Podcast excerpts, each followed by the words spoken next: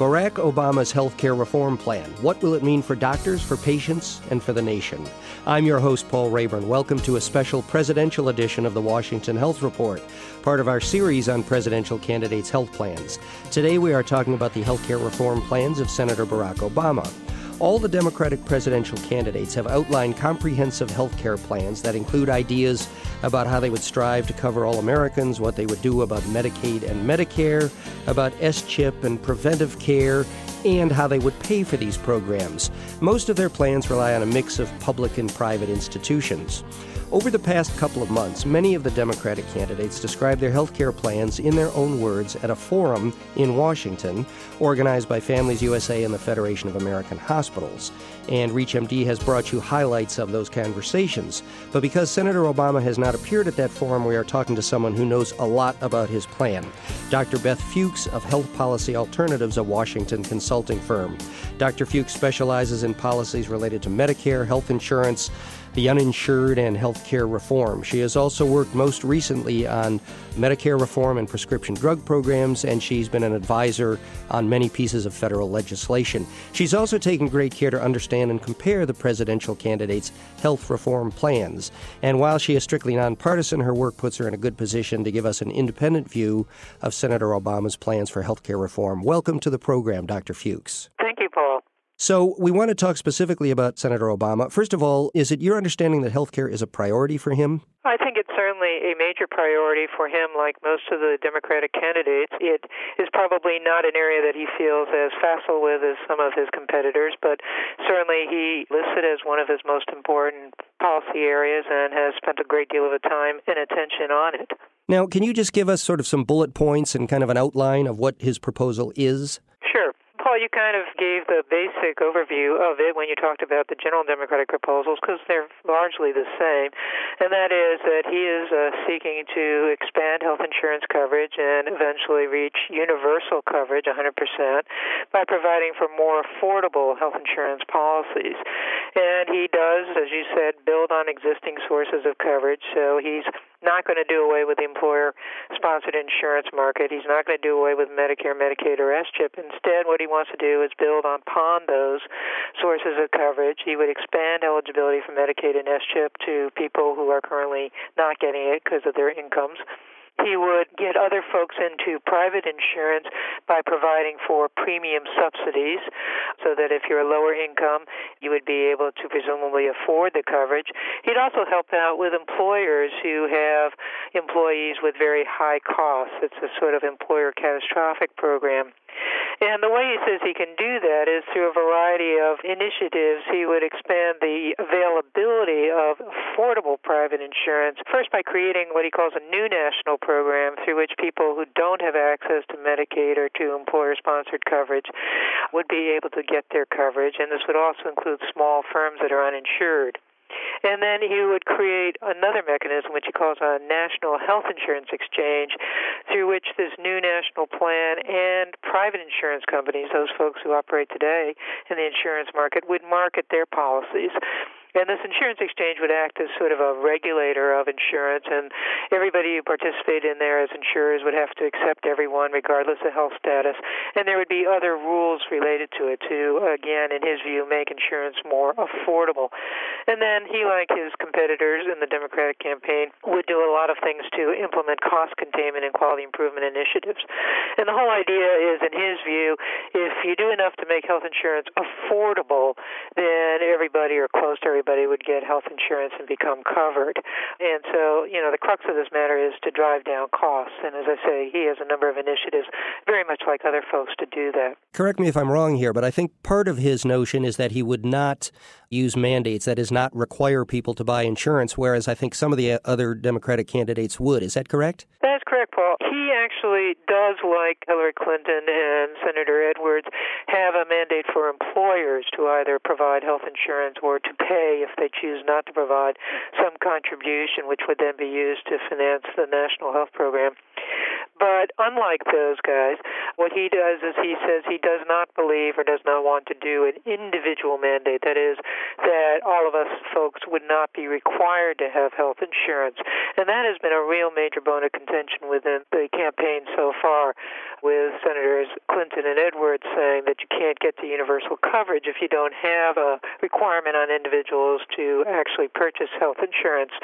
And he says that you don't need a mandate, that mandates don't work, that if you look at, for example, mandated insurance for drivers, not everybody gets it. And so his argument is if you make insurance affordable, then effectively people will come and you can avoid the individual mandate. Now, you gave us a long list of things that Senator Obama wants to do. Let's see if we can go back at that again and maybe break it down in a slightly different way, which will help me and maybe some listeners get a handle on this. Now, uh, the various programs and plans that you mentioned, if we took it from the point of view of the private insurance companies, what would be different for them under Senator Obama's plan? Well, they would actually have to play by different rules than they do today. As those of your listeners know, insurance is mostly regulated at the state level, so it varies by rules in states. In New York, there's a much more aggressive insurance regulation than in many other states, for example, but they do vary considerably. Under Senator Obama's plan, in order to participate in this new national health insurance exchange, which would be essential probably for an insurer to get most of their market, they would have to agree to new terms. So, for example, they would have to offer coverage that is very similar to the kinds of coverages that are provided under the Federal Employee Health Benefit Program, and that's the program which members of Congress get their coverage through. And it's nice to be able to say, as a political sort of remark, that you're going to be able to get the same coverage as members of Congress.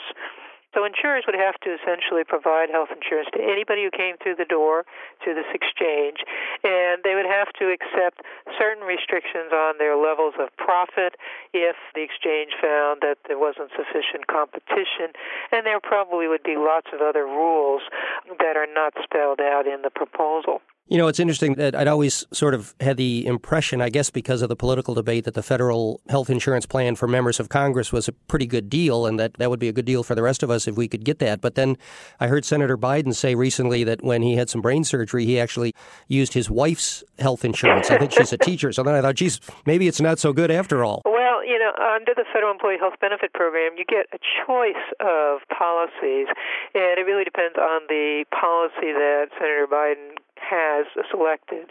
And some are very, very comprehensive and some are less so. There has been a trend, as there has been with insurance elsewhere that most of us get, to have increasing deductibles and copayments.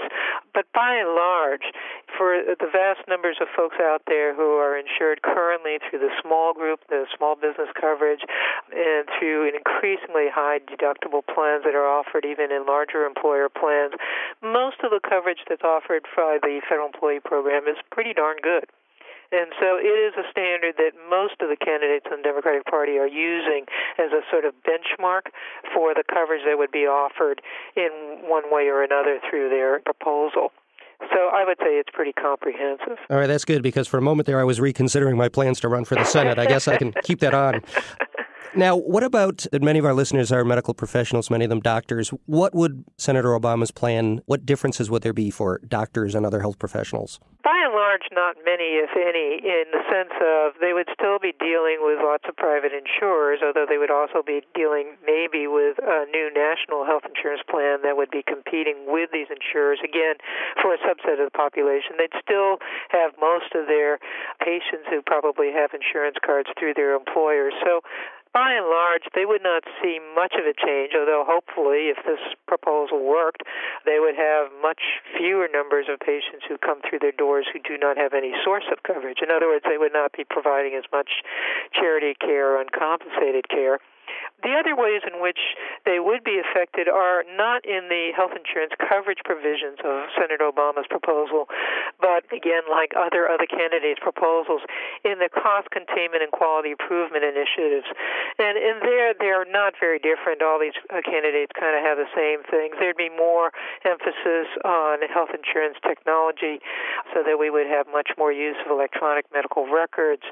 there would be much more in the way of pay for performance so that physicians may well find themselves perhaps not getting paid as much if they don't measure up on certain standards or perhaps even receiving deductions in their reimbursement. They would presumably be subject to more transparency requirements where the kinds of outcomes that they have as providers would be uh, more revealed in some way to the public. Like his opponents, there is some kind of medical liability reform. It's not very specific.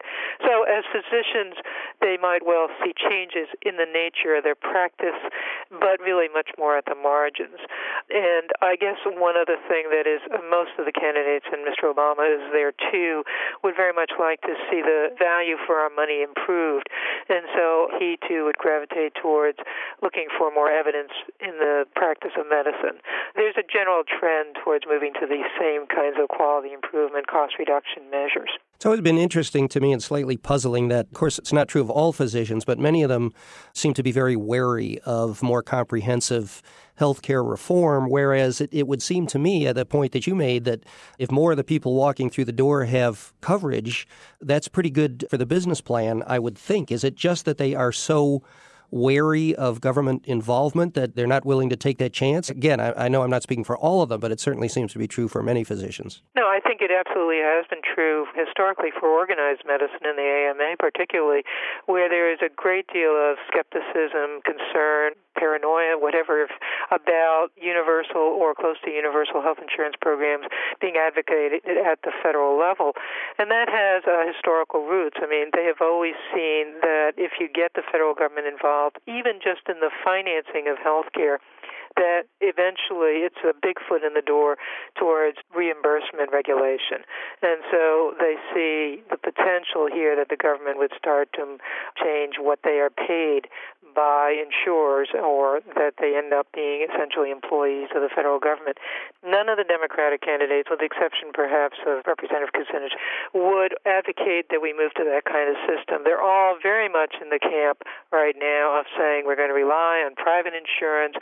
All we're doing is facilitating a way to make private insurance compete on a more level playing field where they'll accept everybody, they all work on the same kinds of rules, and that people will still get to choose the health care and the health care providers, the doctors, the hospitals that they want to choose.